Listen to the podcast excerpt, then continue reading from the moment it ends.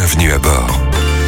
Les chiffres sont glaçants. Plus d'un fumeur sur quatre reconnaît jeter son mégot par la fenêtre de sa voiture selon une étude Ipsos. Quand on sait que la moindre étincelle peut provoquer un incendie, surtout en cette période de sécheresse, imaginez le risque que cela représente alors qu'au cours des prochaines semaines, vous serez des millions à prendre la route. L'an dernier, ce sont près de 72 000 hectares qui ont brûlé dans tout le pays, du jamais vu, tout comme la simultanéité des feux et leur répartition sur tout le territoire dans des départements qui n'avaient que très rarement rencontré ce genre de phénomène.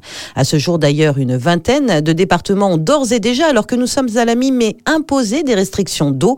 Une trentaine d'autres est en vigilance et cela même dans nos régions plus arrosées comme les Hauts-de-France, le Grand Est ou encore la Normandie. D'où l'importance de rester extrêmement vigilant. Vous avez votre rôle à jouer. 9 incendies sur 10 sont d'origine humaine et la majorité est due à des imprudences. Donc lorsque vous prenez la route, s'il vous plaît, ne jetez pas vos mégots par la fenêtre même chose sur les airs. Il y a des espaces dédiés et des poubelles appropriées. Dites-vous que l'an dernier, ce sont des dizaines de départs de feu qui ont été enregistrés au bord des autoroutes. Même chose pour le verre. Sur le sol, il peut en effet produire un effet loupe avec le soleil et enflammer les herbes aux environs. Pas de barbecue, évidemment, en pleine nature. Évidemment, vous le savez, certains facteurs viennent renforcer les risques au-delà de la sécheresse et de la chaleur. Le vent, par exemple.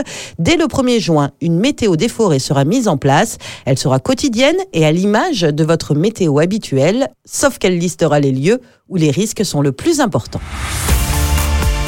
Retrouvez toutes les chroniques de Sanef 177 sur sanef177.com.